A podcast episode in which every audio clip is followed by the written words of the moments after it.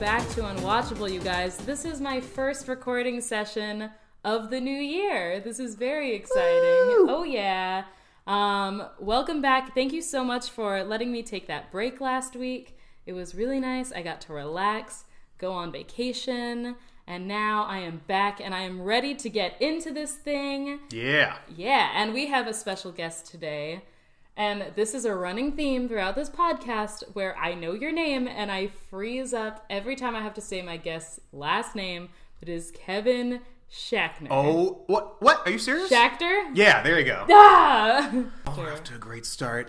Um, I'm a big fan of that intro music, though. By the way, Oh, uh, thank it's like kind of a Ricky Martin techno thing going on. Yeah. Thank you. That was the hardest thing to come up with when I was making this podcast. I did it myself by fucking around on GarageBand. Yeah. And for like three weeks, I was like, I made it, and then for three weeks, I sat on it, and I was like, this sucks. and I tried to make Yeah. different intros, and then finally, I was like, "Ugh, fuck it, I'll just go back to this one. I had no idea you did your show in front of a live studio audience too. I mean, cra- hey, everybody! Yeah. Hey! Okay, Yeah. everyone, please keep doing what you're doing and remain perfectly silent. Yeah. What's with the Nazi memorabilia though? That's that's strange. Um, you know, I just think it's like a good conversation starter. Oh, yeah, in a nice icebreaker. Yeah, in Yeah. case we get stuck anywhere.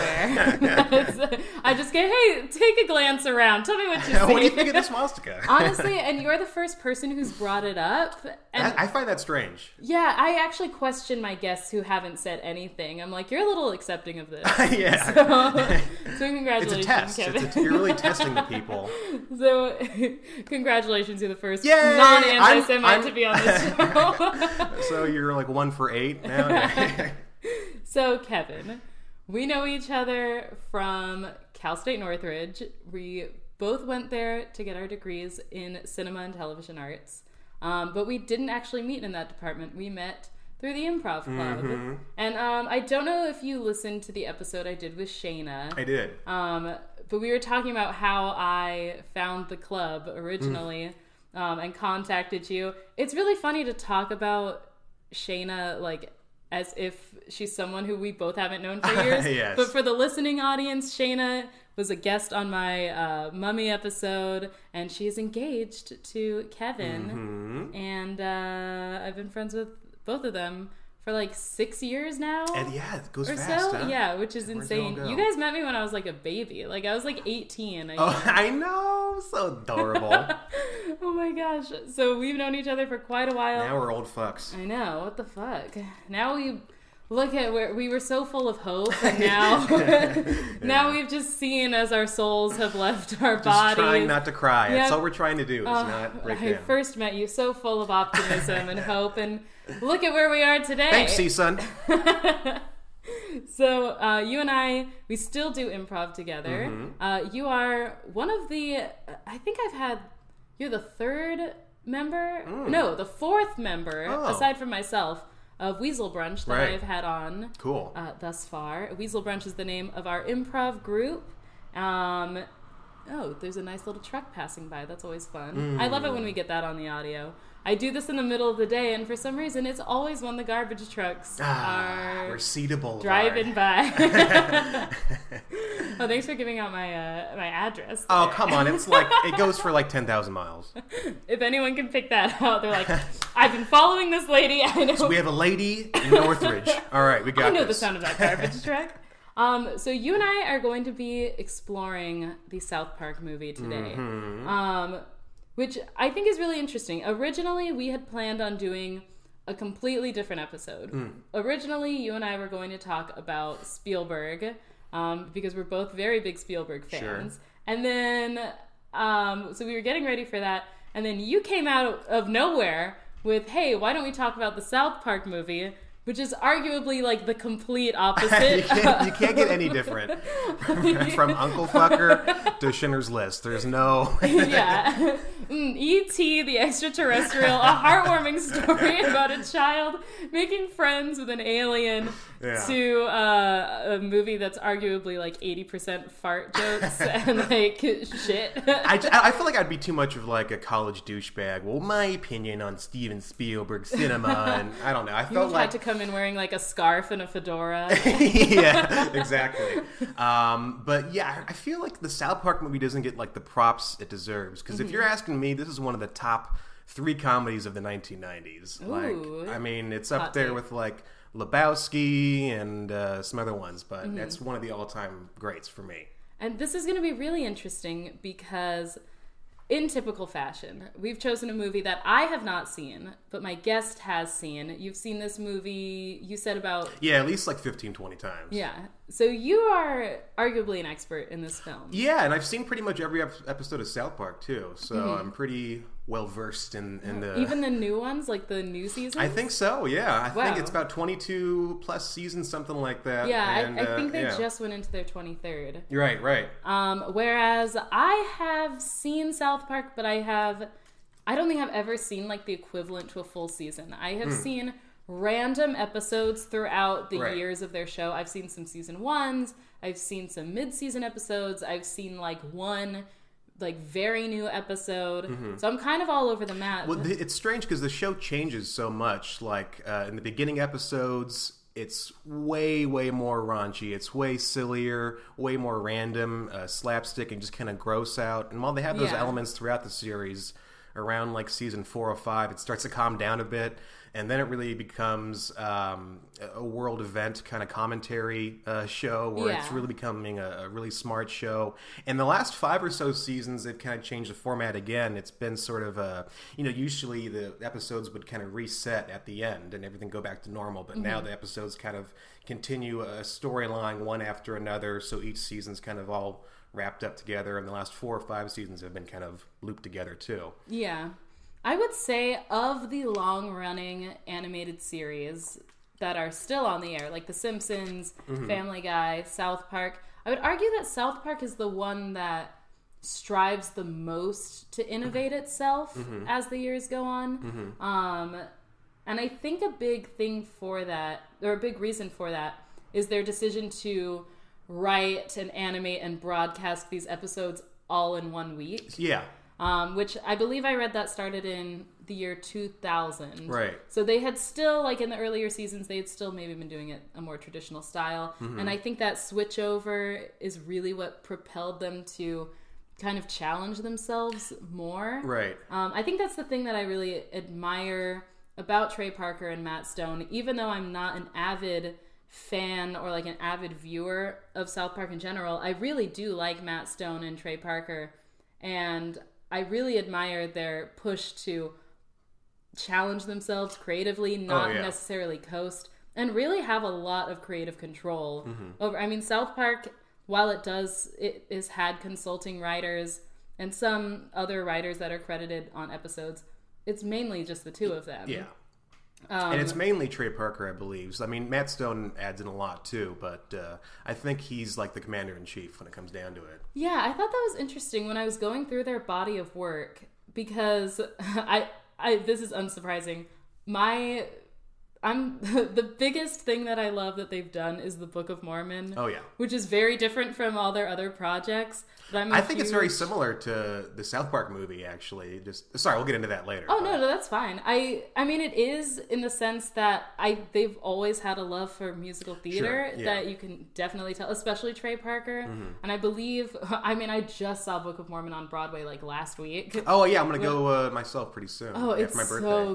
good. This was the second time that I saw it. Yeah. And I listened to the soundtrack like religiously. Oh yeah, me too. And it's funny because I feel like you would think that the two of them I think you would maybe have the assumption that they're like too cool for musical theater or Yeah. like they might think it's like too cheesy. So I think it's actually really interesting that they love to like play into that. Oh yeah, and they ended up putting probably the second big, biggest musical of the last 20 years besides Hamilton. I mean that that was Yeah. like one of the biggest musicals ever. I Uh, think when it when the soundtrack dropped, it had been like the most like highly anticipated musical theater soundtrack Mm-hmm. and like the most downloaded in like I think they said like 20 years, maybe more. Really? Yeah, so like right out of the gate um that did like super successfully. I think you'll really like it when you see it. Hell yeah. Um, but I forget where I was even going with this. But yeah, I, I just admire that they like to try to do different things. Um, and another thing that I think we should talk about before we get into the movie is their idea that they are, as they say, equal opportunity offenders. And they like to make fun of everybody, no matter their personal opinion. Like, which I think is something that's also kind of lacking from modern television. I think things have become so skewed towards one particular viewpoint, uh, depending on what channel you are. Like, you know, like, okay, uh, like these shows, they're obviously going to skew liberal, like Saturday Night Live, and you're not really going to hear an opposite viewpoint. Or you go on this news channel and it's obviously going to skew more conservative. Sure. Um, and it seems to be so just completely split in that regard. Yes, um, it's definitely a mixed bag uh, with that. Early on, it seemed they were a bit more conservative uh, than they were liberal, and I can't say speak for their politics exactly, but it mm-hmm. seems recently they did an episode where, in the past, they'd made fun of Al Gore over and over again for global warming, the man bear pig thing, Yeah. and one of the recent seasons, like, kind of had Al Gore back, and we're like, you know what? Maybe we're wrong. We can't apologize to you, and it was really funny to see them kind of changed their view a bit over the years. But uh, yeah, typically they've always had a lot of fun making fun of those Hollywood liberal elites.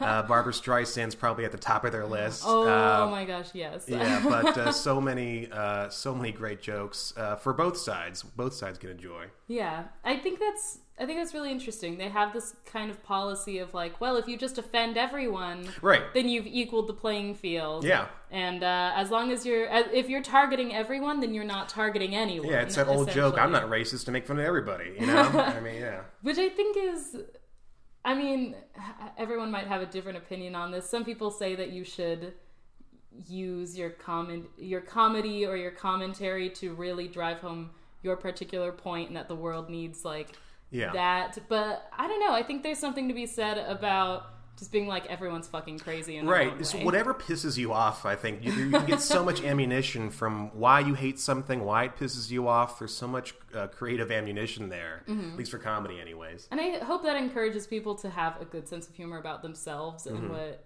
they believe as well, and uh, understand that anyone should be the butt of a joke. Oh yeah. because you can literally make fun about anything for any reason. Mm-hmm. Um, I, I don't know. I just I've always admired them uh, for that stance. so let's dive into the South Park movie. Oh yeah. Uh, bigger, longer, uncut. You can tell just by the title. This is going to be a very raunchy podcast. Mm-hmm. Um, I believe at one point it held the record for the most uh, swear words. Uh, I believe 399 uh, different swear words. Oh God. Yeah. but the interesting thing is that is essential to the plot of the movie. Oh yeah. Like it's not just willy nilly. Um, Oh yeah. 146 fucks alone. Uh, yeah. and I understand that when they were making the movie, uh, initially it was supposed to be an NC 17 Mm-hmm. rating, and they had to push really hard to get it rated R. Yeah, well, originally the studio uh, Paramount wanted them to do a PG-13 movie to appeal to as many people as possible, but they're like, "This is South Park, bro. We Mm-hmm. Are not doing that." And uh, I think they just tiptoed the line between R and NC-17 in this Mm-hmm. one. It's funny because I feel like I, all the interviews that I was watching them when they were talking about this movie, it almost felt like they had more resentment towards the censorship they were getting for the actual movie than they ever get on the making of the show. Right. And the show has so much more content than the actual movie. This is like an hour and 20 minutes Uh, yeah. of content versus like the 309 episodes or whatever it's been Right. that they've produced on television. Yeah. Um, so let's dive into South Park. Um, this movie came out in 1999. Mm-hmm. I was four years old, yeah, I was eight. Yeah. and uh, this was my first time watching. This was yesterday as a 24 Oh, is that right? Yeah. Yes, as a as a 24 year old who does not know that much about South Park. I literally just learned how to tell Kyle apart from Stan. yeah. Um, let's dive into it. So we open with their first big musical number, Quiet Mountain Town, Mm-hmm. which is essentially a spoof, kind of a cross between uh, um, Provincial Life from Beauty and the Beast. Oh, okay. And I've heard others say uh, like a Rodgers and Hammerstein type opening, like Yeah, almost every number in this is a spoof of a different musical. Mm-hmm. Yeah. which you'll see when you see Book of Mormon. Hmm. They kind of do that. They have uh, little Ah. trills that are trills taken from other Sure. musical numbers from other classic shows. Um, and this is kind of, I believe it's Stan opens Mm-hmm. singing this song. Um, and it's basically them going through South Park and how beautiful it is in their quiet little mountain town. Um, and they're all gearing up to go see the long anticipated Terrance and Phillip movie. Um, but they cannot get into it because it's rated R. So they have to hire a homeless person to buy them tickets. And this movie is essentially just the most like disgusting, just all toilet humor. Three hours long, uh, balls to the wall. Uh, yeah. And the big musical number from this movie is uh, Uncle Fucka. Oh yeah, Which- part of my favorite song in the movie. I mean, I I have that in my head just when I'm cooking randomly. It'll pop in. I'm in the shower. Like for 20 years, that song's been stuck in my head. Which is interesting because it's like 50% just like fart noises. Oh yeah, yeah. which says a lot about what's constantly running through your head, Kevin. Oh Kevin. yeah, it's it's true. Um, and like people are just like leaving in droves. Like no one wants to see this film except for uh, Cartman, Kenny, Kyle, and Stan, who are just like this is the best thing they've ever seen in their life. Yeah, it's like they unlocked this new vault to this whole new world. It kind of just changed them. And the thing that I really like about this movie, and we'll get into the stuff that I don't like because I know that you are a big fan of this movie. I had some issues with it. Sure. Not things that offended me, but just general things that I thought it should be funnier when it wasn't. Okay, Um, I've never heard that about this movie. So get ready. I'm going to blow your mind with Okay. the negative things I have to Sure, say about please. it. But a good thing, something I did like about it, is I do think it's very clever the way that Terrance and Phillip kind of parallels the way people might view South Park itself. yeah, Matt and Trey themselves are basically Terrance and Phillip in this. Yeah. And um which I think again is something I think it's great that they can laugh about themselves. Um I like it when shows can have like an outside perspective on Yeah. how their critics view them. A lot of this is about people's criticism towards South Park Right. as a show, which I thought was pretty brilliant. Um and then after seeing this movie and being influenced by just how graphic and crass and arguably disgusting it is, Uh-huh. um, just the whole first act of this movie is the boys just like cussing and saying terrible things to one another Sure. and every adult around them being terribly offended. Mm-hmm. And that's the basic premise, the inciting incident of this movie. Um, I think the next like big song that they had in this movie was um, the song that plays in Stan's head whenever he sees Wendy. There's a girl that I like. Yeah. Um, which I actually really like, and they reprise that song like I think like three times. Mm-hmm. Yeah, at least three times, or yeah. something in this movie. Uh, so so far, the first part of this movie, what do you like about it? What do you not like about it? Um, I like you know what you're gonna get. You're gonna get absolute profanity, uh, a ten out of ten. Um, and what you're gonna also enjoy is just being surprised by how good the music is. Like it's just really, really enjoy- enjoyable for me. Um, uh, and yeah, just also setting up the parallel between Matt and Trey and Terrance and Phillip and themselves and how they making the commentary and how they created this adult programming, but there's uh, going to be backlash because the kids can't help but enjoy it, and the parents aren't happy about that. Uh, it's just a, a really smart opening, um, and uh, lots of fucks, which I always approve of. So yeah, Did you know um, that this movie as a whole is essentially based off of a previous episode that they had is that right? done in the first season. Yes, I watched this episode today to compare the two. Uh, so, season one, episode six, it's called Death. And the A storyline is that um, all the kids start watching Terrance and Phillip, and their parents start to take notice and get super offended, and they go and protest the station that it's on, which is called Cartoon Central, which is essentially, obviously, Comedy Central. Um, and then the B plot is that uh, Stan's grandpa is trying to get them to kill him because he's like so sick of being old. Um, but yeah, the like there's so many parallels between that episode and this movie. Like you have the PTA meeting, Right. Or you have the That's whole true. fact that Kyle's mom is spearheading this whole resistance. It's all uh, like all against Terrance and Phillip. That episode itself is kind of a parody of how people viewed the first five episodes of South Park. Right, right. Um, so you are getting like it's very interesting to watch what is essentially like the I guess you could almost call it like a first draft of this feature length Mm-hmm. Film if you watch that episode. Yeah, and I believe they were saying um, after the second season, they'll Matt and Trey will probably tell you this themselves, but they pretty much agreed that the second season is the worst season of South Park. It's if you watch it, it's by far like the most crude, ridiculous, random, and just crazy nonsense. and uh, they both kind of agreed that that was just it didn't come out the way that they wanted, and the fans didn't quite love it as much as the first season, and they were getting the feeling that we're probably going to get taken off the air after this. This wasn't like the greatest success the second season, Yeah. so they figured that they wanted to do this movie to kind of go out with a big bang. They didn't expect to come back Yeah. for another 20 seasons or whatever they ended up doing. But uh, they were kind of just doing this as a fuck you to Hollywood and a grand farewell uh, without any thought of maybe returning to do the show uh, Yeah. for season three. And then the movie was like a huge success. I think Oscar winning or Oscar nominated movie. Yeah. Uh, yeah. and I read that it was actually the it was the highest grossing R-rated animated feature Oh, is that right? until uh Oh, oh, I know. A sausage party, right? Yeah, until yeah, Seth that's Rogen's right. uh, Sausage That's Party right. came out, which uh, I think more people are going to remember the South Park movie Oh, than yeah. Sausage Party. Yeah, I, I'd agree. um, okay, so delving back into what happens in the actual film, um, wow, more loud trucks. um, so after we get introduced to uh, Stan's kind of inner monologue of being in love with Wendy, he goes to Chef for advice on how to make a girl like you. Mm-hmm. And uh, you remember what Chef's great advice is? You gotta find the clitoris. Exactly. And uh, of course, these kids are like 10 years old and they don't know what the fuck that Is that like finding Jesus or something? yeah.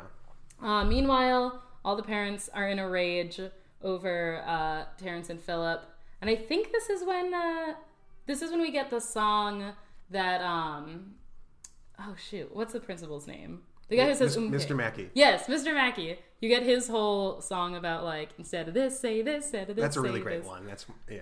My whole thing with this movie was I really like some of the musical numbers, and then some of them just kind of fell flat for me. I actually really like this one. Yeah. I like this one. I like Mountain Town. I like the next song, um, what I'm pretty sure is the next song. You didn't like Uncle Fucker? I do like it, but like It's I so wouldn't. funny. I wouldn't it just- listen to it. Oh God. I tried to listen to the whole soundtrack this morning to like Oh, really? refresh myself, Yeah. and as soon as they got to like the farting, I just like X'd out and I skipped to the next song. okay, that's fair. I think um I think something that I do have to admit is like I'm immediately turned off by like any almost any semblance of toilet humor, Mm-hmm, which I think people would be surprised at, but I'm like I am not offended by it. Like give me like the darkest it's like just kind of boring and stale. yeah, like I love the like that episode I was talking about earlier. Like the whole plot of like Stan's grandpa trying to get him to like kill him. Hilarious to me. Mm-hmm. Yeah. Wasn't offended by it. I love it. It was dark. I'm not a huge fan of like the toilet humor or like this is why I can't watch Family Guy. Like Family Guy to me Mm-hmm. is just like too crass. Yeah. I I don't know if it's because like I don't know. I don't know what it is about me, but I just I can never get on board. Well, people always compare South Park to Family Guy, and they kind of did this uh, couple of episodes in the show called Cartoon Wars. I don't know if you saw those. Oh, I Where uh, how Cartman's upset, how everyone suggests he watch Family Guy, he fucking hates Family. He thinks Family Guy fucking sucks. Which which I- actually spoiler, ignited. I do too. Oh yeah, I- the first season of, of Family Guy was very good, and then they got uh, canceled and taken off the air, Yeah. and they got a whole bunch of new writers after that, and it was a much different show if you watched the first couple of seasons with the last whatever bullshit they've been doing. But uh, yeah, that actually ignited a bit of a little feud between Seth MacFarlane and uh, Matt and Trey. How Which is so funny. yes, you got to watch those Cartoon War episodes. Really good stuff. Dude, that would be like a life dream of mine. I would love to have a feud between Matt Oh, hell yeah. and Trey Right? I'd be like, yeah, I want them to fucking hate me. yeah, Like, yeah, that'd be awesome. It would be great to be loved by them. I think it would be even better to be hated by I them. I think so. I think so. I would be like, hell yeah, I've done my job. I, I got under their skin. Hell yeah. I'm gonna die happy.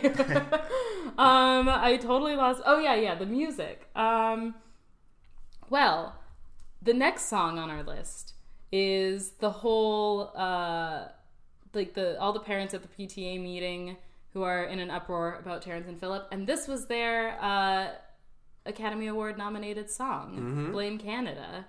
Yeah, uh, voiced mostly by I believe her name's uh, Mary Kay Bergman. Yep. Uh, very, very talented uh, voiceover actress. She was uh, in Mulan, Hercules, a bunch of other stuff. And she, yeah, she was. Uh, she did all the voices for all the the women characters Yeah. on the show. Probably seven or eight different main characters that she did. And uh, unfortunately, she ended up taking her own life right after the release of this giant hit movie, which would eventually get nominated for an Oscar. And she was basically the star of the song. Yeah. But um, very, very sad. But uh, they ended up replacing her with about a team of like two or three other female uh, voiceover actors, and um, they've really done a. Good, there must be some sort of computer uh, programming they do because it sounds almost identical uh, from the old episodes to the new episodes. You Yeah. can't really tell much of a difference between all the, the voices, but. Uh, yeah, she she was a really really big talent for sure. Yeah, I I have that in my notes of like I when I went back and I was looking at all the songs, I was like, damn, that is so cool. Like the the song that gets nominated, literally aside from like the ensemble in the background, all of the characters singing Mm-hmm. Right. are Mary Kay Bergman, Yeah, which is amazing. Mm-hmm. Um, and it, it's actually like a really good song. Oh hell yeah! This is one of the songs that I would definitely go back. You can't help but enjoy, and re-listen sure. to. Um, really like that one. Um, and then, so basically, everyone is banned from watching the Terrance and Phillip Mm-hmm. movie. the forming of MAC, the Mothers uh, Against Canada. yes. Um, and then we go into a scene that you had alluded to before I watched the movie. You were like, I think you're going to love this scene. It's really funny. I watched uh, an interview that Matt Stone and Trey Parker did uh, on Conan's show when this movie was released, and they played this clip for him. Uh, essentially, what happens in the movie is Terrance and Phillip go on the Conan O'Brien show to be interviewed by him, and he's like, "Well, like, aren't you like upset that like you've heard that you know people are very upset about this? Are you worried that they're going to do anything?" And they're like. Well, they'll have to catch us first, and then Conan gives the signal and Yeah. just like And Kyle's mom has been paying Conan under the table Yeah. and setting this whole thing up. And uh, Terrance and Phillip are caught and arrested. And the best part before they leave, where they're like, Conan, how could you do this to us? You said you loved the film. We all watched it together. Like, how could you betray us?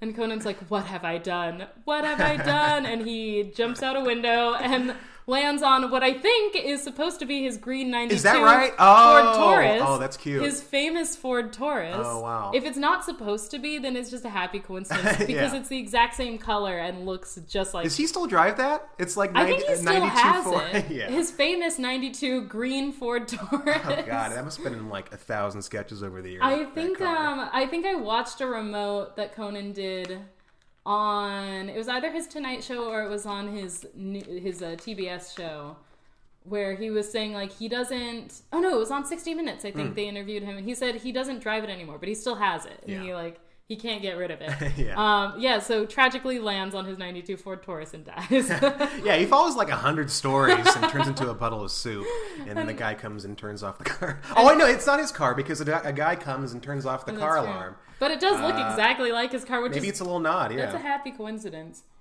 I don't think they told him that they were doing that before he saw the movie. I think they assumed that he, he would say no, but they talked to him later, and he was like, "I would have loved to do my, my voice and kill myself."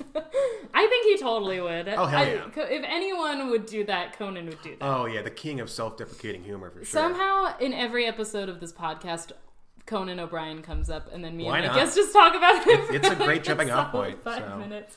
yeah. Um, okay, so uh, without Terrance and Phillip, the Canadian economy is collapsing, and they decide to go to war with Mm-hmm. the United States. Uh, and the first thing they do, can you tell me the famous family? Here's what I like to do I love to uh, quiz people Mm-hmm. on elements of the film. So, do you know who the first uh, celebrities to die in the tragedy? the Baldwins, of course. Yes, the Baldwins. The Baldwin mansion is eviscerated. Um, and I Back, think back in the in the nineties when they were almost all equal. Now Alec is clearly the strongest, but they were all kind of lumped together, I guess, back then. Can you name all the Baldwins? We got Billy, Stephen, Alec, um, Adam. Is there an Adam, or is that, that, that that's a different Baldwin, isn't it? I don't know. All I know is Stephen, Billy, and Alec. Yeah. I feel like there must three? be a fourth I think one. there's a fourth. I don't. Is there a Oh, fourth? No. Our apologies to the Baldwins. Wow. there's a we, fourth that we're we let the. Baldwins down again. Um, so meanwhile, the boys keep. I think I skipped over this part, but it doesn't matter. So the boys keep sneaking off to see the Terrance and Phillip movie, and uh, Cartman bets Kenny that you can't light a fart on fire, Mm-hmm. and then when he does. Kenny lights himself on fire Mm-hmm. and bursts into flames and dies. Uh, keeping up with the tradition that As they that they used to do in every episode that I don't think they do anymore. Um, they'll do it every once in a while, just as a surprise, kind of like, remember this? But yeah, they probably stopped that after like the first four or five seasons, doing it every episode. I've noticed that a lot of shows will have these like signature things that they do in every episode. And after a while, the writer, the writers like must just get Yeah. fatigue or something on it because they used to do um like itchy and scratchy cartoons in The Simpsons. right, right. They don't do those that much anymore. Or the uh the Moe prank calls Right. um where Bart calls Moe with a fake name. They don't do those as much anymore. I don't know if it's because they like strange. They're such classic shticks. And it, it, you like always get remembered for those things. Like everyone still remembers like Kenny dying in every episode, Right. But they just don't. They still don't do it that much anymore. Well, I, I guess the, the writing team just changes over the years, and they want to do new Yeah. things. Yeah. Which is Because with I The mean- Simpsons, you probably had like ten sets of writers over the thirty plus years True. that they've. Yeah. I mean, I guess you can say it's unfortunate, but it is understandable. Yeah. Um, then Kevin, Kevin, oh my God, Kenny died. There's, there's a South Park character named Kevin. Whenever they uh, can't think of a, what to name a character, it's always Kevin. So there's always just a random. nice little shout out for you. Yeah, I, I'm not sure if it's a nice shout. Out. so uh, Kenny is finally he he dies and he's about to go to boob heaven, where it's just beautiful boobs Everywhere. yeah. welcoming him, and then he plunges down into this kind of shoddily animated 3D animated hell. Um, and then can you can you remember the three celebrities that Kenny runs into on his descent to hell? Uh, there's Hitler. There's Gandhi, and I can't remember the name of the second guy with the glasses. Uh, I get part credit for that. So I had to look this up because I obviously recognized Hitler. Yeah. Because you see all my memorabilia. Uh-huh. Big fan. Oh yeah. and um, I recognized Gandhi, and I could not figure out who the second person is. Right. Uh, it's George Burns, Oh, okay. which I don't. No, that doesn't help me at all. Yeah, I don't know. I don't know why. I, he was like an actor, I think, like a very Sure. old actor. And I looked it up, and I think so. This movie came out in like 1999, Mm-hmm. and I think he had died in like 97 Oh, or really? something. So was they they do that. Like they'll they made fun of Steve Irwin like a week or two after he got killed. Like they don't fuck around. I mean, yeah. There's no such thing as too soon, which I wasn't offended by. But I don't know. George Burns is not my demographic. Maybe huge George Burns fans were spiraling. I don't know. That seems like such an odd choice Right. to me. I think that's the point. Is just it's supposed to be random and stupid.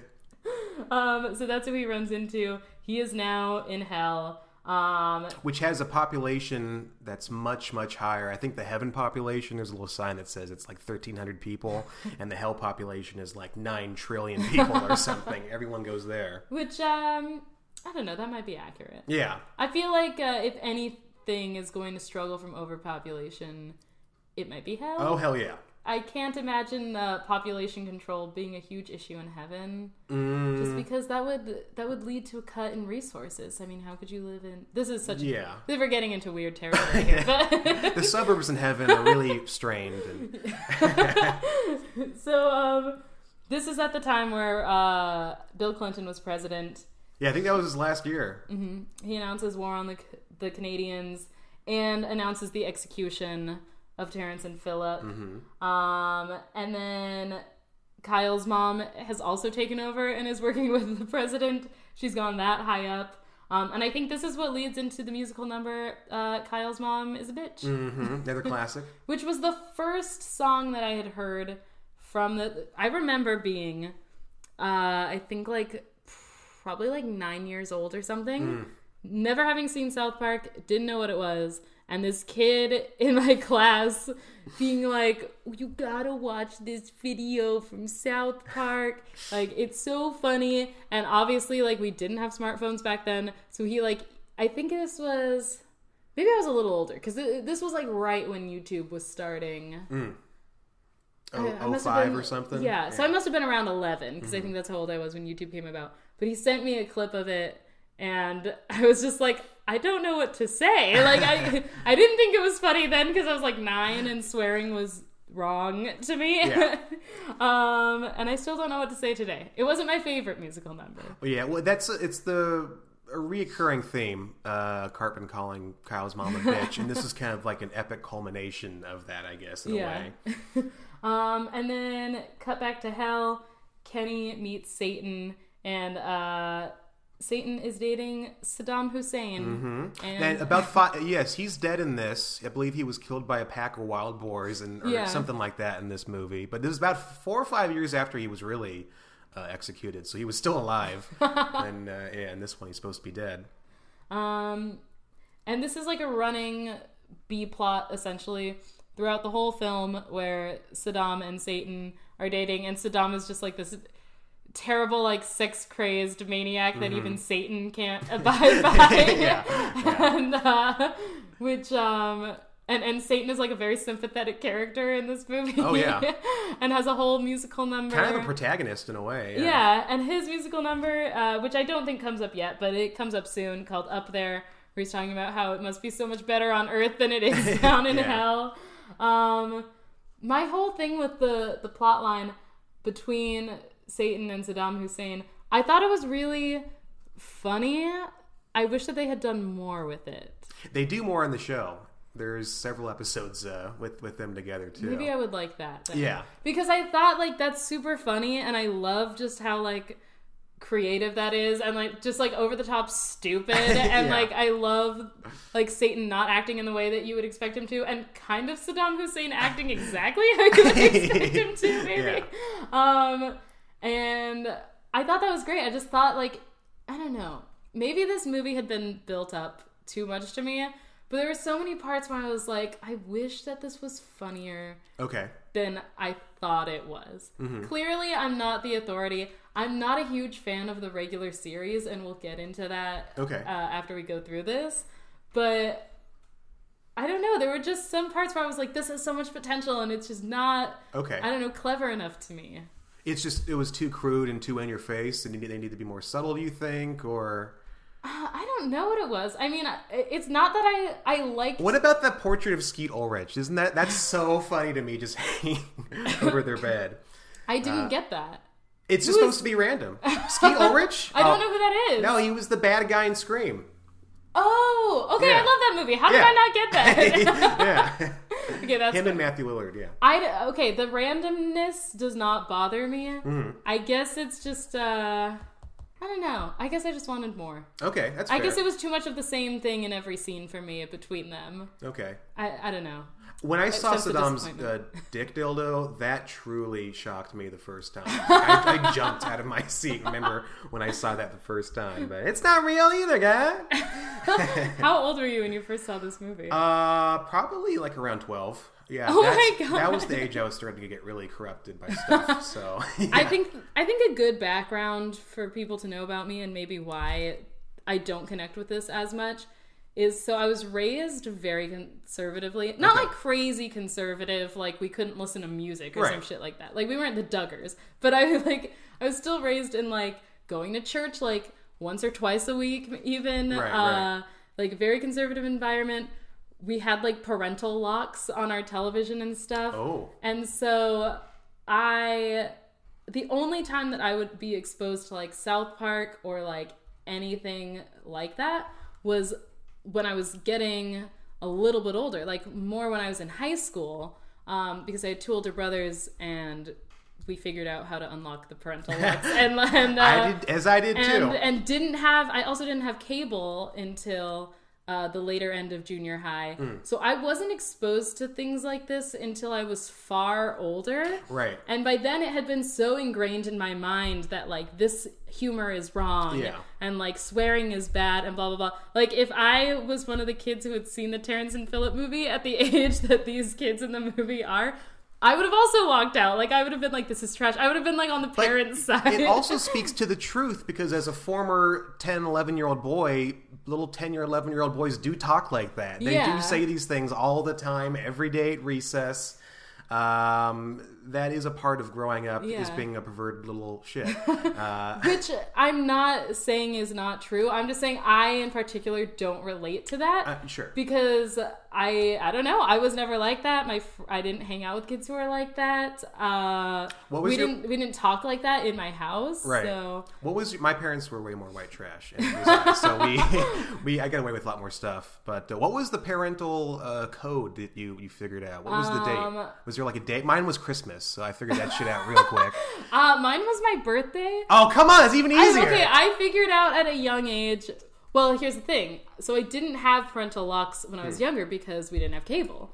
And then when we got cable my parents couldn't figure out how to do it until we were like in high school. So then they figured out how to do the parental locks. And then after like a year or two I figured out how to do it because I figured out that my mom's password for everything, which it's not anymore, so don't even fucking try it, you guys. But it used to be my birthday. Aw. So because Never forget. well, because my birthday is in April and all of my other siblings are born in August, so Oh, you get it confused easily. Okay. So it was always like, well, mine is the outlier, so it's obviously the easiest one to remember. Right, right. And my mom doesn't remember things easily, so I was like, I know she's not to pick a hard password. so that's how we figured it out. Yeah. So I wasn't, I don't think I watched an episode of South Park until I was like, probably like 15 or something. Really? And I think it was the episode where uh, they say that gingers have no soul. Oh yeah, classic. Which. I thought was actually pretty funny. yeah, um, so there are some episodes that I'm like, I get on board with this. yeah. but yeah, so I guess I just don't have the nostalgia for it, and I don't. Uh, I have a list. To that. I have a list of a couple episodes I want to show you that it's just the peak satire. It's just so good that Mm-hmm. you have to like this episode. So I got a couple. We'll, we'll show you after. Manny did have a, an episode. Um, Manny, he was on my uh, Christmas episode, but he's also my boyfriend, and he showed me the I think it was called like the Time Stoppers or like Crime Stoppers. Or, Oh, it's yeah. the episode where they become like The detectives. Yeah, they become detectives, but then the police start taking them like way too seriously and like putting them on real detective cases. And I actually thought that was really It funny stops too. being like an extracurricular thing for school, and then they're like full on detectives, like solving crime, like murders and drug yeah, busts. and- I think this was season seven. Okay. Um, and that one I actually thought was really funny. so yeah. there are there are some episodes. They're not all perfect. They're not all gems for sure. I have episodes that I hate. Um, Yeah. So you got to find the right ones, I But guess. to me, like that episode wasn't as crass as it was just like ridiculous. Yeah. And like I I guess yeah, kind of dark because like these children like witnessing murder. But Yeah. like I yeah, like I'm I've come a long way from how conservative I was when I Oh, was yeah. younger. Like I fucking like I love dirty jokes. I love like dark humor. Like Mm-hmm. my humor has only gotten like darker and bluer as I've aged. okay. But I still just I can't get on board with just like crass stuff. I guess I don't know. This makes me sound like I have a stick up my ass. No, no, no. I think certain uh, artists often just push the envelope just to push the envelope. Like uh, Eminem was kind of like that in his music, just being as crass to stick a finger to people who want to censor and just raising the, the the limits of what's okay to be said generally and Yeah. okay to be out in public and uh, just kind of pushing the limits to tr- try to acquire some more f- creative freedom, I guess, in a way. Which, even though I don't really like, even though I'm not a huge fan of like consuming that kind of content, Mm-hmm. I do maintain the fact that it has value and that we should constantly be pushing the envelope and Mm-hmm. like trying new things. Like, I don't think everything should be watered down and like just Right, because if you look at you look at TV twenty years ago, what you can say on TV now as opposed to that, like you can say shit on Mm-hmm. like a bunch of uh, national networks. Um, it's it's you definitely cha- dick too. Yeah, you can say lots of stuff. I think you can say dick if you're calling someone a dick. balls. I'm sure. Yeah. Yeah. You, it's funny their like logic behind things. I don't think you can say tits. Can you? know. I don't think so. Because that used to be one of the old school I like, wonder- words you can't say. I think you can say titties, Titties, I think, is okay. which it's so funny how Yeah. they differentiate. Like, okay, like you can say dick if you're calling someone a dick, but you Right. can't say dick Referring in reference to, the- yeah. like a dick. Yeah. but and I'm pretty sure you can say titties, but you can't say tits. Okay. I like it's weird that they came up with these ideas that like Who's the guy? Who's the guy that makes the rules? Honestly, I kind of want to be that guy Oh, because hell I feel like you would be exposed to so much like dirtier shit. Yeah. Like I feel like the people who work in like uh like the FCC or like censors Uh-huh. like they probably get to read the funniest drafts of everything. oh God, like imagine? Yeah, because they I mean they have to send it back and be like, no, this shit is terrible. Like Yeah. please cut this out. And you have to like this is gonna be the weirdest thing I've ever said. I have Drew Carey's book.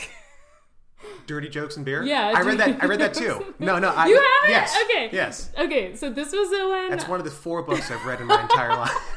I got this book for free out of a bin when I was in high school, and I was Uh-huh. like, okay, whatever. Drew Carey, whatever. Like, there was like, I was growing up in this weird era where like Drew Carey was the number one person on television. He was big. He had two hit uh, shows on Yes. major network, and yeah, He was in a ride at California Adventure. like big stand-up comedian. yes. he, he got the the Johnny Carson uh, bump. They, uh, I think that was like his big career starter. He was on the Tonight Show, and afterwards it went pretty well. And Carson called him over to talk on the couch. Whenever that happens, it's Carson Yeah. giving you the nod, and his career just kind of exploded after that. But which is so strange to think about. There, like, there's certain people who were on TV like back in the late '90s, early 2000s, who I don't think would ever be as big as they were. Like oh, Tim Oh, yeah. Allen, don't know if he would no have made way, it. no way.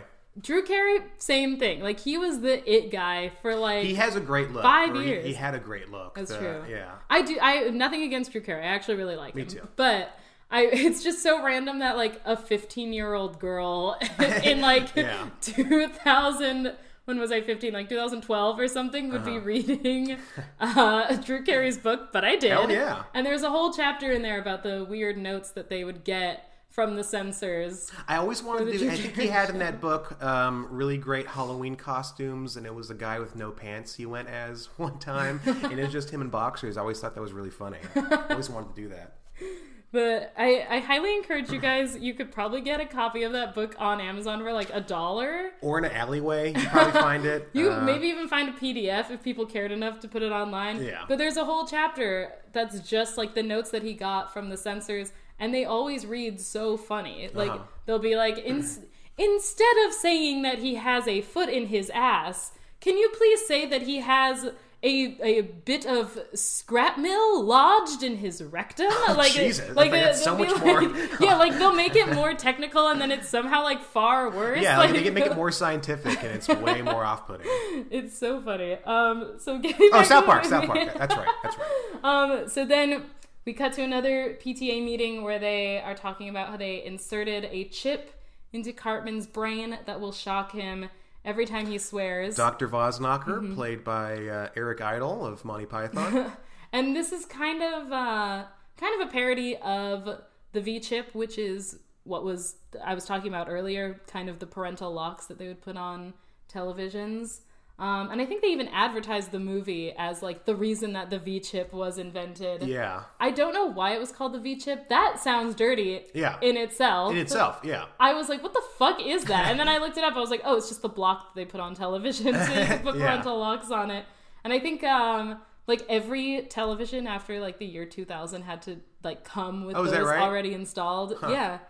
So fucking weird. Yeah. But that sounds dirty as hell. Um, so he gets he gets something put in his brain to shock him every time he swears. Um, the army is basically like recruiting everyone in South Park to help them wage war against Canada. And it's strange, you like the they don't have the uniforms. They have to like make their own uniforms. if you notice, like the dads are wearing like home knit uniforms, and This is wartime. Yeah. they have to ration Times is things. tough.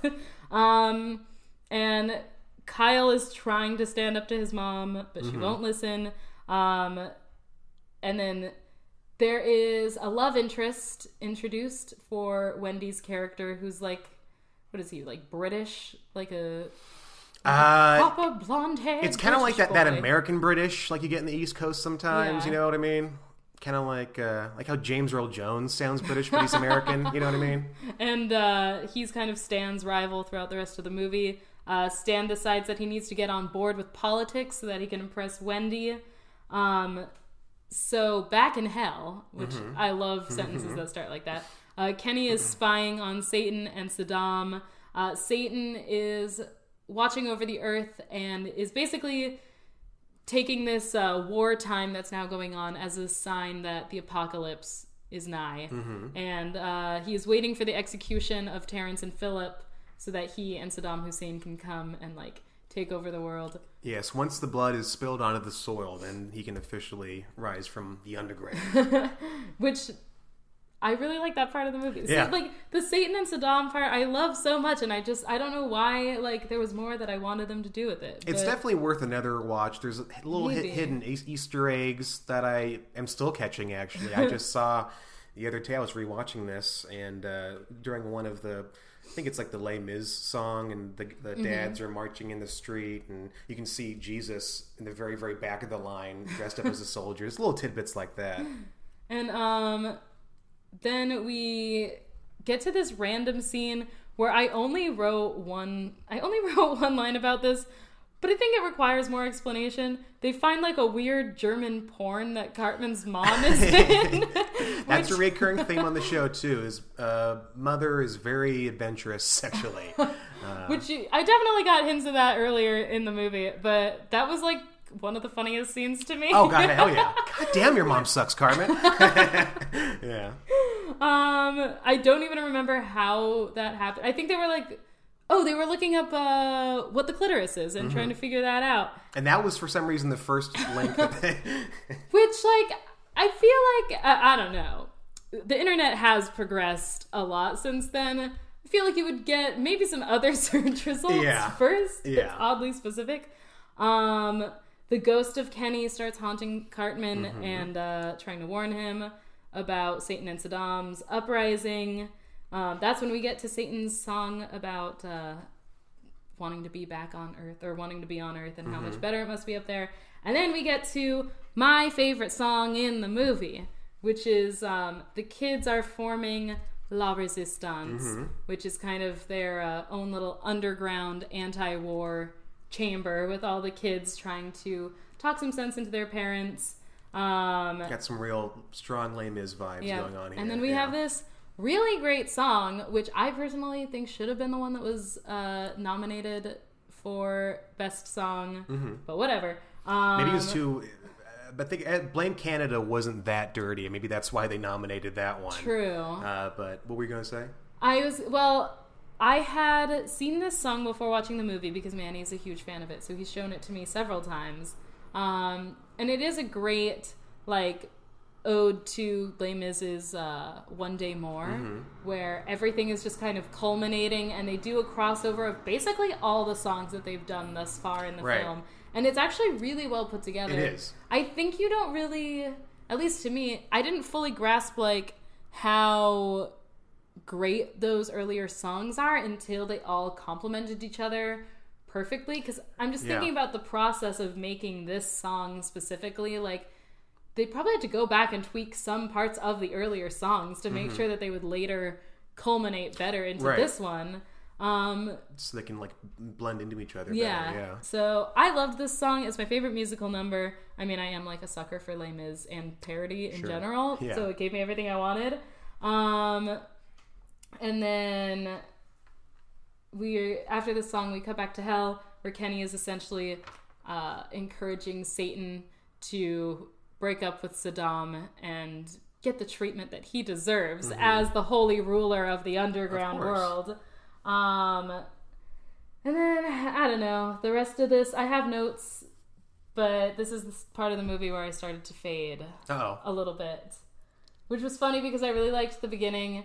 And then, well, we started getting into the middle, and Manny was like, "I think this is where it picks up," and I was like, "My interest is going down." okay. this is where I had to like, I it took me like maybe forty minutes, like maybe a half an hour to get through ten minutes of this film. Oh, okay. Because I just kept pausing it and like needing a break, and Yeah. I don't know why.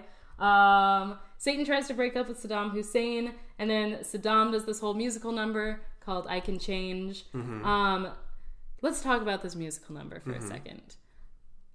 I think it's great that they gave Saddam Hussein a musical number. Yeah. I feel like the whole point, I I mean, and this is what you have to look at when you're making a musical in general. Your songs have to hit either the emotional beats or it kind of has to be the moment where it's like, "Psh, we can't not do this. Right. And that's how I felt about the Saddam Hussein musical number, where it's like, you can't have Saddam Hussein in your musical and then not give him a number. Like, that's Right. too funny, right? Right. Um, but it probably is one of the weaker songs of the movie. Yeah, I think it's a weaker song, and I'm gonna go into one of my complaints about South Park in general. Here. Okay. I think the animation drags it down sometimes. Okay. So there's a part at the end where Saddam Hussein like break dances, and I feel like it, that could have been really funny if you could have visually Mm-hmm.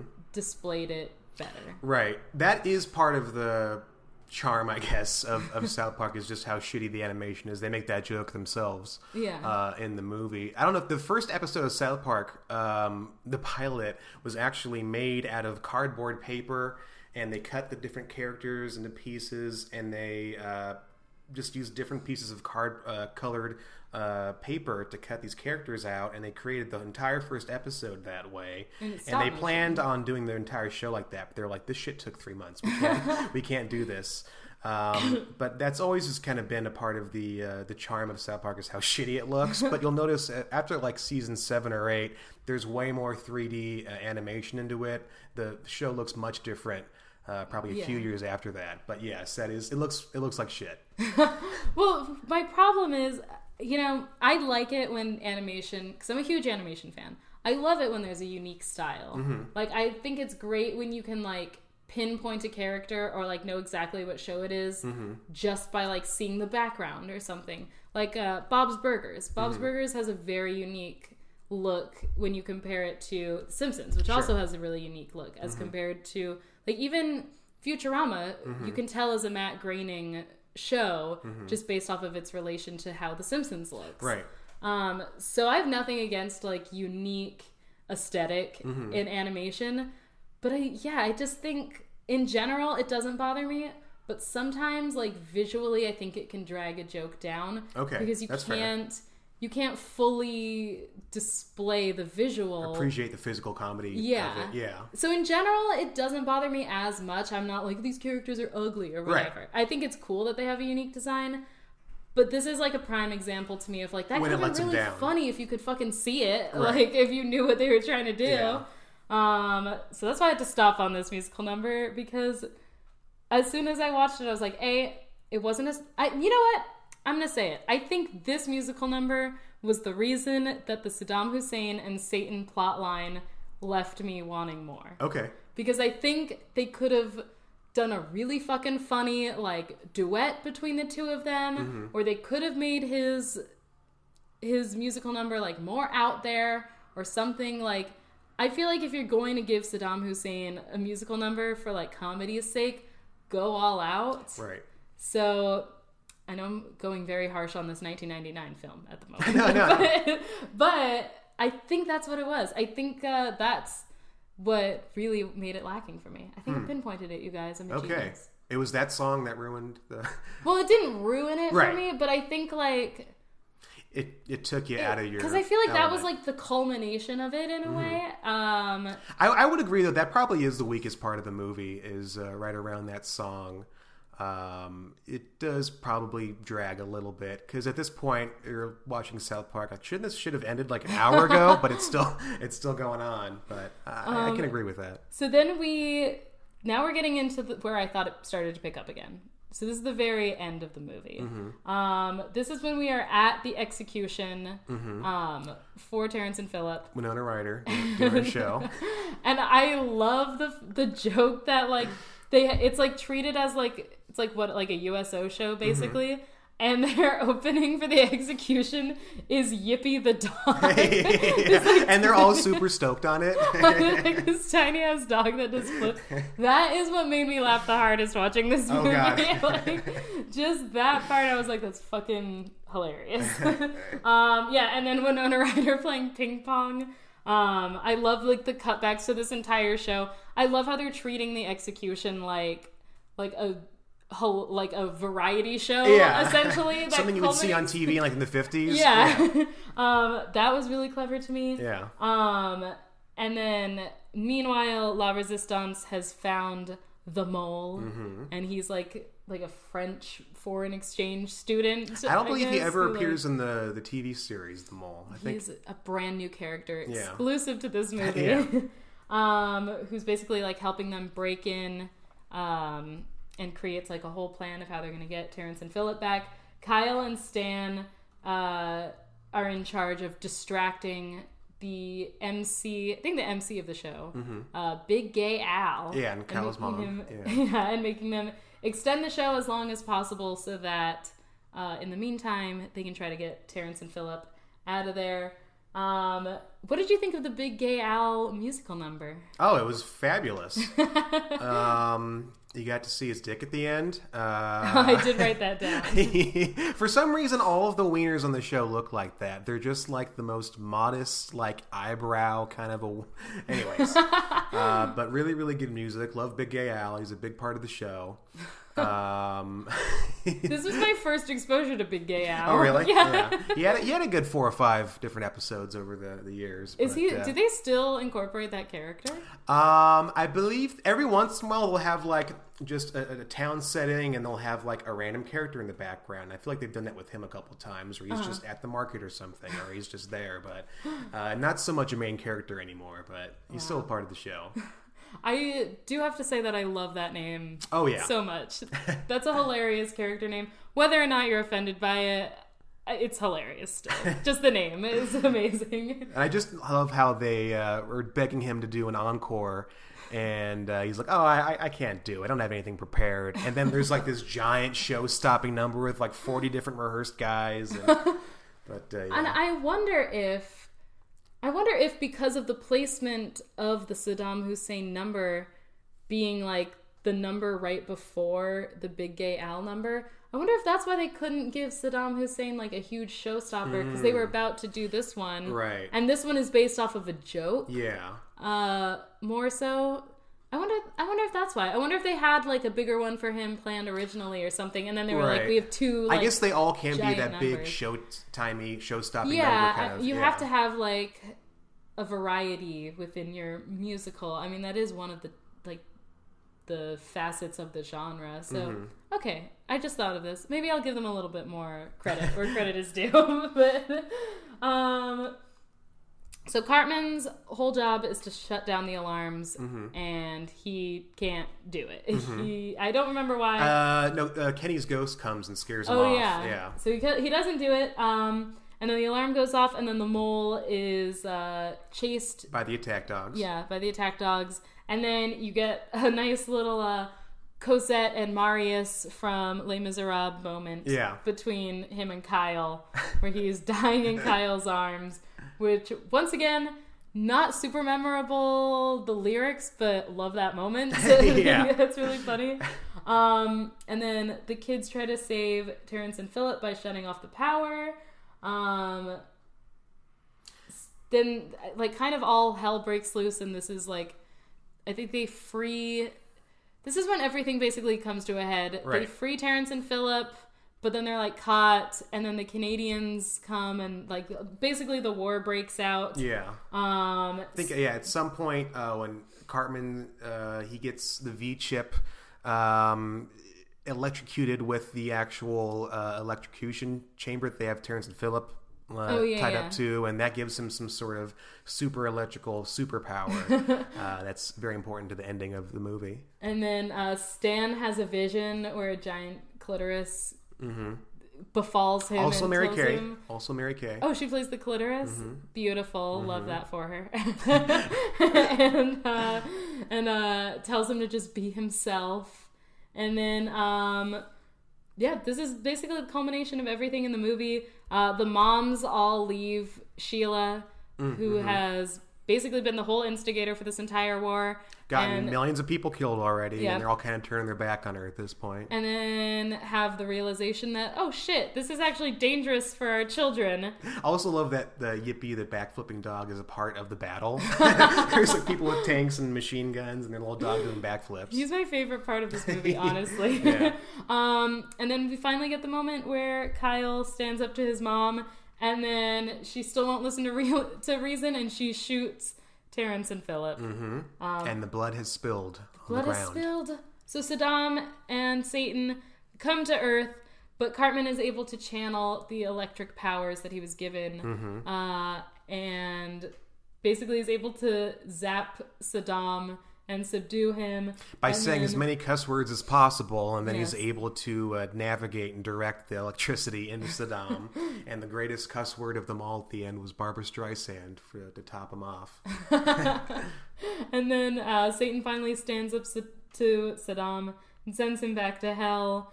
And then uh, he grants Kenny a wish for basically empowering him. And Kenny's wish is that everything goes back to the way it was before all of this uh, war broke out.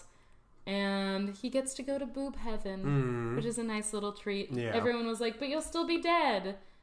But he gets to go to boob heaven. Yeah. So there's a consolation prize for being a hero. That's true. Um, and then Sheila realizes that her activism has taken her away from her son. Um, and then Wendy confesses that she doesn't give a shit about the British dude and holds hands with Stan, who promptly vomits on her because he's been Uh-huh. vomiting on As her always. for the entirety of the film. And for the first couple seasons.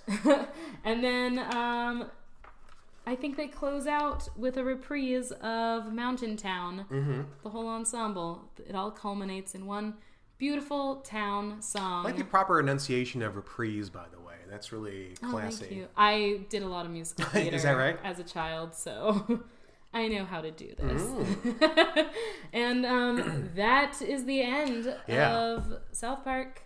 Bigger, longer, uncut. Did I forget any significant parts of the plot? Uh, George Clooney uh, reprised his role from the ER to play the ER doctor, Oh, yeah. which they replace uh, Kenny's heart with a baked potato. One of my personal favorites. I do like that. Um, I'm trying to think. I think there are some other celebrities in this. Minnie Driver is in this.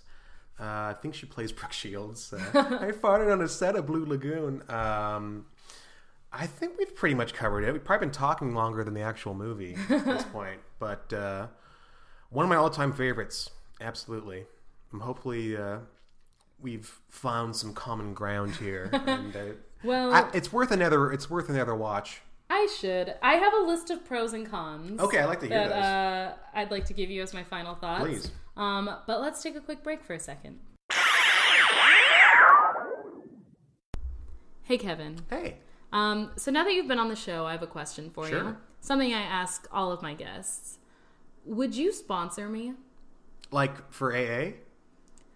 Well, yes, and we'll talk about that off mic. Okay, But more specifically, like commercially. yeah, Sure. like if you were an advertiser, mm-hmm. you would want me to do ad reads. Oh, for Oh, hell yeah. right?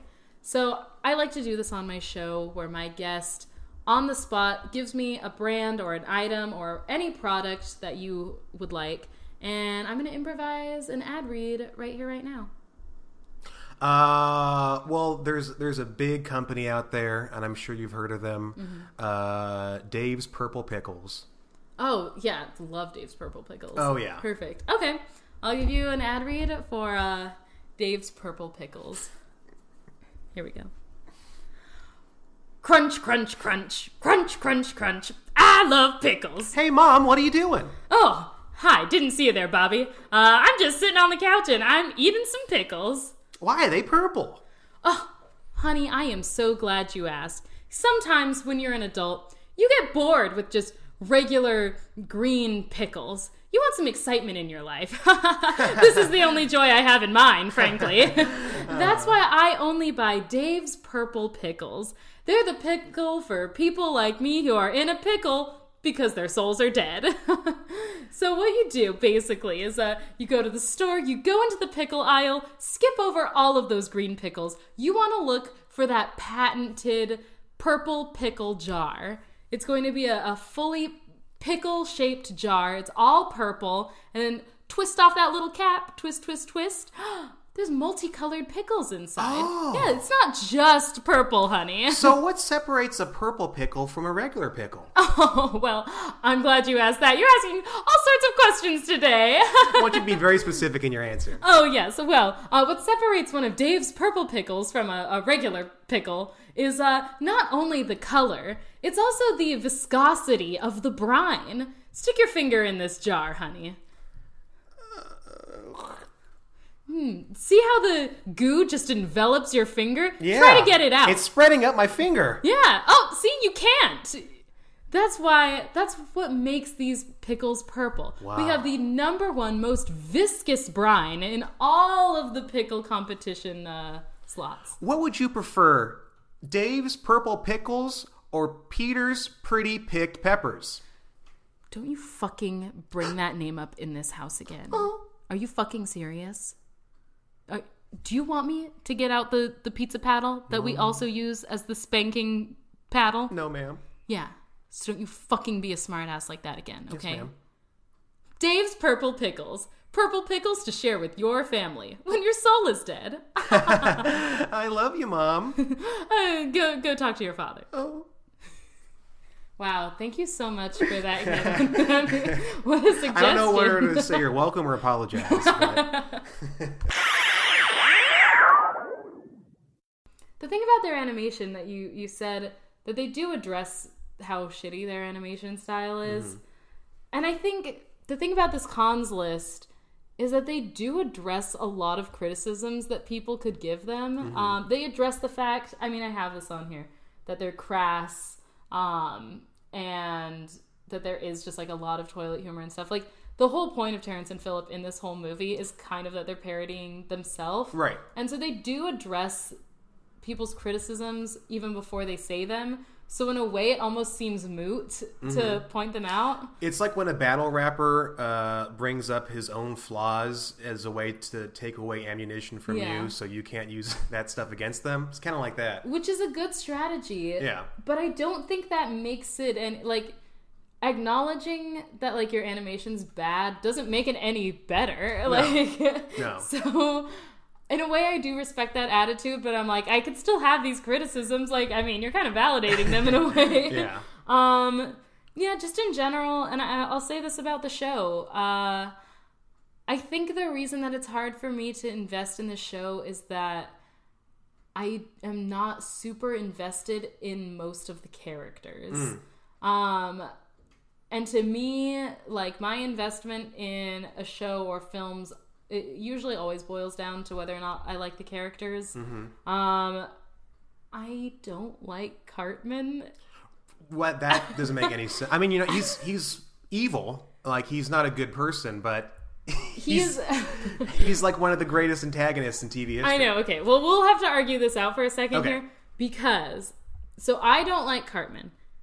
However, I'm also not someone who generally likes the antagonistic character. Sure. Mm-hmm. Like if we're talking about Community, my least favorite character on that show is Pierce. Oh, However, I do acknowledge that you kind of have to have that character. I wouldn't petition for them to be like removed. Like Mm. Yeah. I think South Park would be boring without Cartman. Yeah.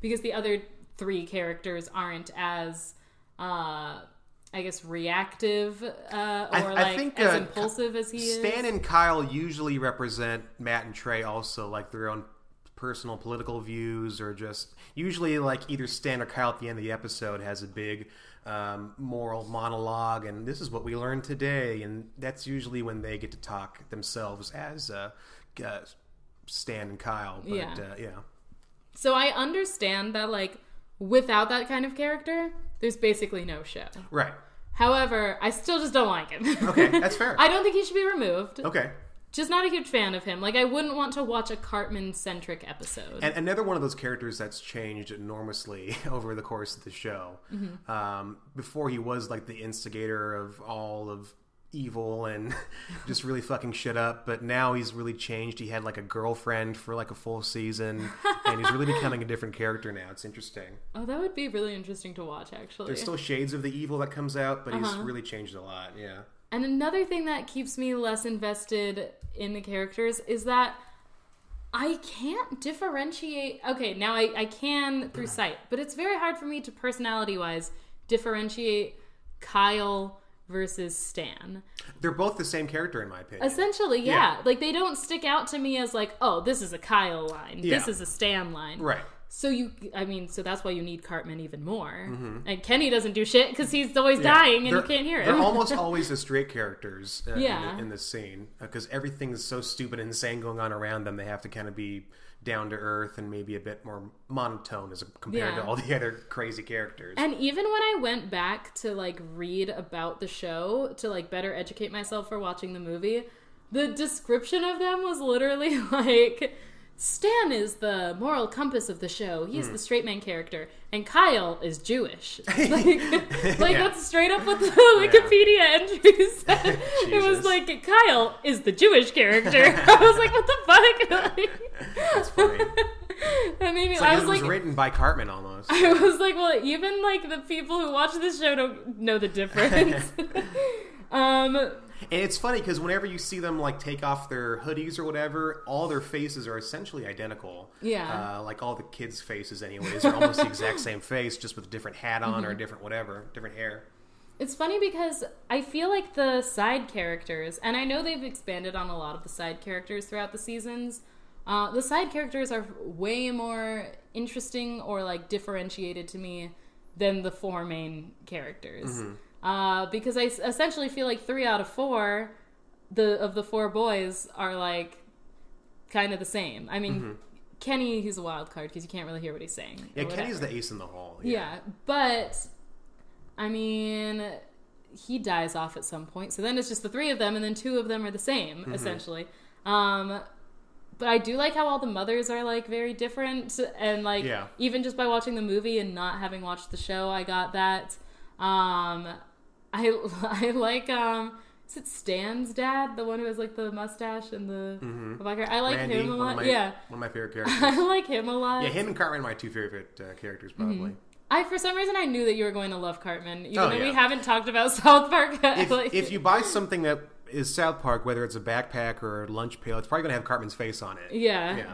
he's like the Bart Simpson of Yeah, exactly. the franchise. Exactly. Mm-hmm. Essentially, he's the merchandisable one because he is so distinct. Um, I, I don't know why. And he's a, I- he's a catchphrase machine, too. yeah, I totally have had you pegged for a Cartman fan. Yeah. And um, so that's just my cons in general, not just with the movie, but with the show itself. It's why I've never gotten fully on board with it. Mm-hmm. that's fair. um, it's why some episodes I'll watch and like, but I would never like sit down to really watch it on my own. Um, however, I do have a lot of pros for this movie, just Cool. as much. Um, we talked about some of the music. I some of the songs that really stand out. I think Mm-hmm. the ones that aren't good, I just don't really remember anything about them. But then the ones that are good are really good. Mm-hmm. Some are filler and some are really amazing. Yeah.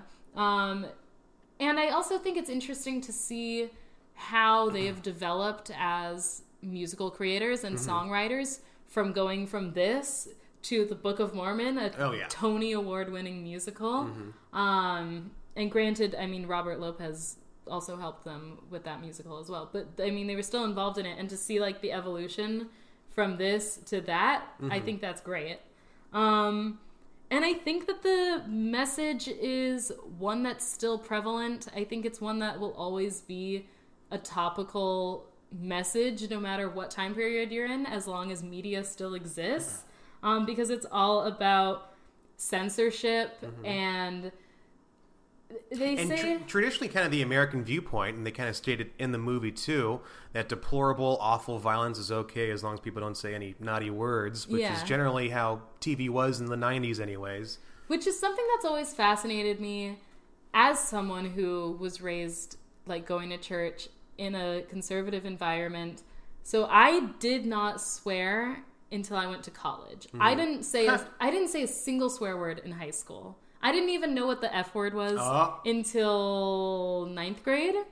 What? Yes, I did not know. I'm telling you, Kevin, I was not exposed to this kind of You've never stuff. seen a movie with, with an F word in it? Um, if I had, I didn't realize that that's like what the F word was. Wow, yeah. like, I thought this is so embarrassing. When I was younger, I thought that the literal F word was fudge because of that scene from A Christmas Story where he says fudge. Oh, and I was fuck. yeah, Yeah, no I was like I was like, wait, what the I was like in that oh, context, like I was like, is there a certain context where you can't say fudge? I swear I'm not like That's the most innocent thing I've ever heard in my entire so life. So I didn't know what like yeah, I think maybe I was in like junior high when I learned what the F word was. But yeah, so I think like to me it's funny because now like I mean you'll tell if you listen to this podcast, I fucking swear all the time. Mm-hmm. And I feel like I didn't swear until I hit college and I was just like, wait, why am I like censoring myself? Because there were plenty of times where I wanted to curse and I didn't.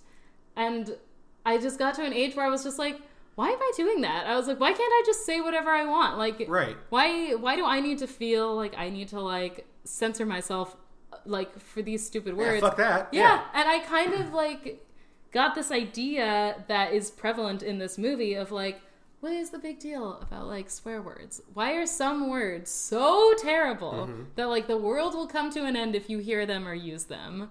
Um, and I have very strong opinions about that. Cartman says it in the movie, I think. What's the big fucking deal, bitch? Fuck, fuckity, fuck, fuck, fuck. It doesn't hurt anybody. Yeah. Yeah, and I think like I don't know, I think that spoke to me so much because I've literally lived that plot line in my life where I just like woke up one day and I was like, what the fuck? Like Yeah. why am I doing this? Like it makes no difference. It's just a word. Yeah. Um so I really do appreciate that. And even they don't say it in this movie, but when I went back and watched that episode that this movie is based off of, they have this part where they say, um, you know, where the lesson is, you know, maybe you should worry more about your children's lives and less about what they're watching on TV. Like maybe what they're watching on TV doesn't affect them as much as you being involved in their lives. And I think that's what Stan says. And then Kyle says, um, maybe parents care so much about what's on television because they use television as a babysitter and expect television to teach their children their morals and values and life standards. And really, that's the parents' job. And uh, that's also very prevalent in the movie. Um, and I think, I mean, I wholeheartedly believe in that. And Sure. I, I think that's an argument that's been going on since television began and since censorship began. I mean, censorship's always been around, but specifically censorship in TV and film. Right. Um, so overall, I really like the message of this movie. I think it's clever that they reflect so much of their own experience as creators and how people have reacted to South Park in this film. Um, so I overall do think it's very clever. I mean, like all of what they do, even if I don't like the execution of it necessarily, I generally really like them as writers and directors, um, and uh, really admire them. Even if I'm, even if I'm not someone who religiously watches uh, Sure. South Park and all of that they do, I still really enjoy them and their sensibilities. I think that's very well said. So that was my overall impression of the movie. And I liked it. I thought it was good. well, good for you. um, and you have some random trivia tidbits. Oh, As well, um, don't you? well, I don't know if this is 100% true, but uh, I guess there's reports that when Saddam was uh, being locked in a U.S. prison um, for war crimes, that apparently, as a way to torture him, they played the South Park movie for him over and over and over, with him shoving his dick in Satan's ass and just all this awful stuff. That's amazing. I kind of hope that's true. I kind of hope that I don't support I don't support torture, but I hope that one's true. Um, another interesting bit of trivia, as we've talked about, this movie was nominated. Um, I believe it was nominated for Best Original Song in a feature length film uh, in the year 2000. And Trey Parker and Matt Stone famously walked the red carpet in drag, Made a lot of enemies in doing so. yeah, uh, wore dresses, and they were high on LSD for the whole time. Yeah. Which, uh, sounds like the world's biggest nightmare to me. I don't know why they would want to. They wanted to do that. but- Honestly, yeah. I feel like uh I mean I've never done LSD, but I can only imagine that like the last place I would want to do it is in like a crowded room. They, they, those two with, like- especially really get their kicks off uh, pissing off the liberal elites, and I think that was their main objective. They didn't give a damn about the Oscar or anything else the rest of their career. They just Mm-hmm. wanted to say "f you" because they really wanted to. which I guess I can respect. Yeah. um, but to me personally, that would just be terrifying. I feel like I'd be so paranoid. Yeah. Well, Also, it's just really funny. I mean, but it is really funny. Yeah. Um, and I think uh, I think it was Trey Parker wore like basically like a reenactment of uh, J Lo's famous like green like plunging Yeah. Academy Award dress Yeah. that she had worn the previous year. Um, so they were nominated, but unfortunately they lost to? Mr. Phil Collins. Yeah, Mr. Phil Collins, uh, who was nominated for the song "You'll Be in My Heart" Mm. from the Disney classic Tarzan.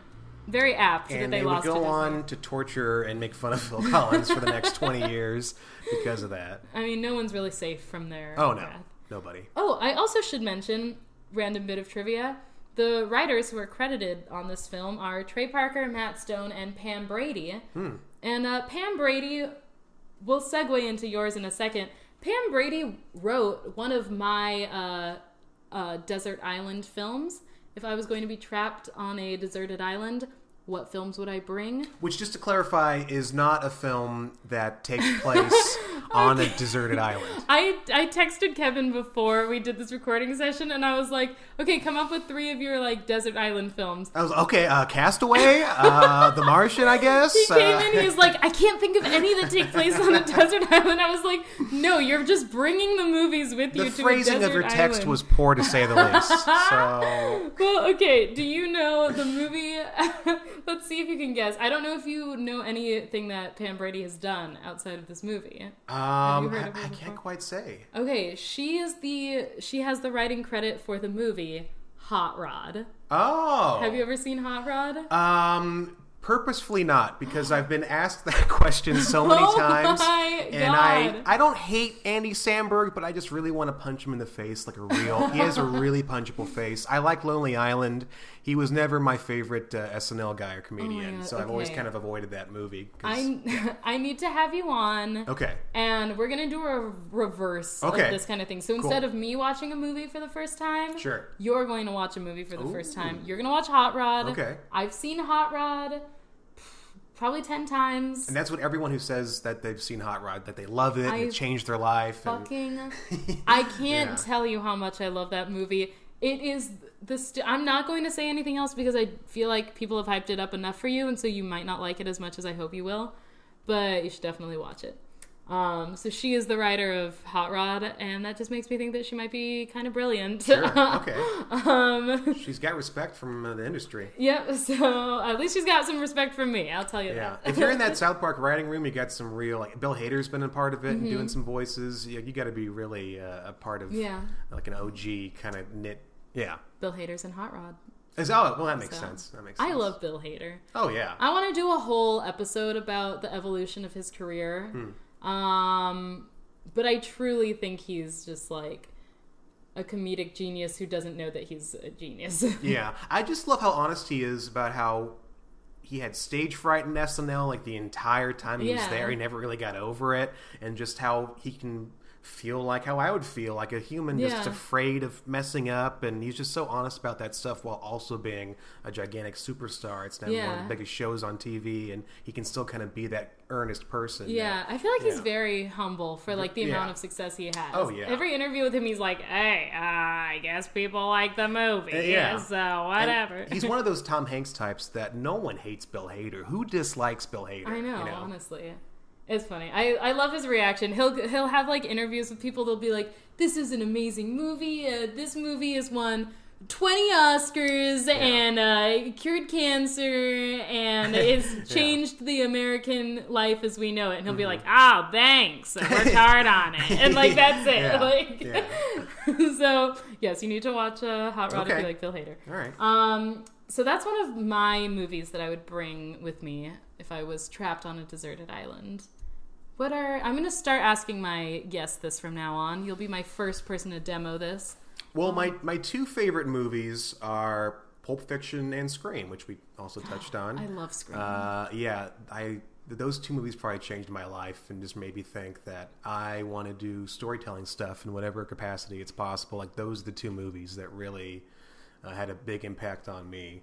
Um, I could I probably seen both of those at least thirty times. Mm-hmm. Um, I'm trying to. I don't think there's another movie that's even in that tier of those two for me in terms of personal importance. Mm-hmm. Um, but yeah, I could watch those two movies all day long, every day, probably the rest of my life. If you weren't going to bring a third movie, is there perhaps if you could pick one television show Hmm. where you get to bring the entirety of that television show, the full collection? Probably Breaking Bad. I'm not sure if that's the most original, but it's probably my favorite TV show of all time. I can get behind that. Breaking Bad, I think Breaking Bad is a rare occurrence where the show is not overrated. Oh yeah, Like the for the amount of hype that show gets and like the amount of people who list it as their favorite movie or not movie film damn it Yeah. not movie not film well now it's a film yeah. uh, show the i mean but it is shot like a movie It is. it's essentially like watching like dozens and dozens of little tiny movies Exactly. and i it really did change the way that people produced television Yeah, that was really at the beginning of the true heart of the golden age of TV. Yeah. Like that, Mad Men, uh, Walking Dead. Like there was just a bunch of really shows. AMC. Yeah, which uh, it's trash now, but I used to really love Walking Dead back in the day too. yeah Um, but yeah i can get behind that choice yeah, i don't think you're wrong Honestly, it's probably the greatest TV show of all. Like, is there anything? Maybe you give I Love Lucy credit for being such a, an originator and revolutionary, but I, it's probably the greatest TV show of all time, in my opinion. Well, thank you so much for coming on. Oh, so much fun! This was really, really fun. Um, you guys, Kevin is a big fat deal. I know we didn't talk about it as much in his introduction, but you're an actor. Mm, Sometimes, well, when they let me, when they let me, And uh, I've seen you in commercials before. a little bit, Yeah. a little bit. Yeah, I got one out now for uh, Credit One. It's on, uh, it's like like AM or ABC and CW and some crap, but uh, It used to play if you- online a lot. too. Yeah, it's on people's Facebooks. They keep telling me. uh, I got this Walmart commercial, hopefully coming out sometime soon. Um, and other than that, I'm a big fat failure. But uh, yeah, Well, and he's a great improviser, you guys. thank you. So thank if you, we ever had, we had a real out- successful uh, Thanksgiving show. Yeah. Uh, that was a lot of fun. It was super fun. If you guys ever come out to one of Weasel Brunch's shows, which I will promote when we have them, uh, then you'll get to see Kevin in the flesh Yay! and some of our other guests that we've had on. Um, this was really fun. Oh, it's so much fun. Thank you for having me. Yeah, no problem. Um, thank you so much for coming on. Thank you so much for listening, you guys. Um, I'm very excited for some of the new episodes that we have coming out this year. I have a lot of guests lined up and a lot of things in the works. So keep an ear out for those. Thank you so much for joining me on Unwatchable. Bye.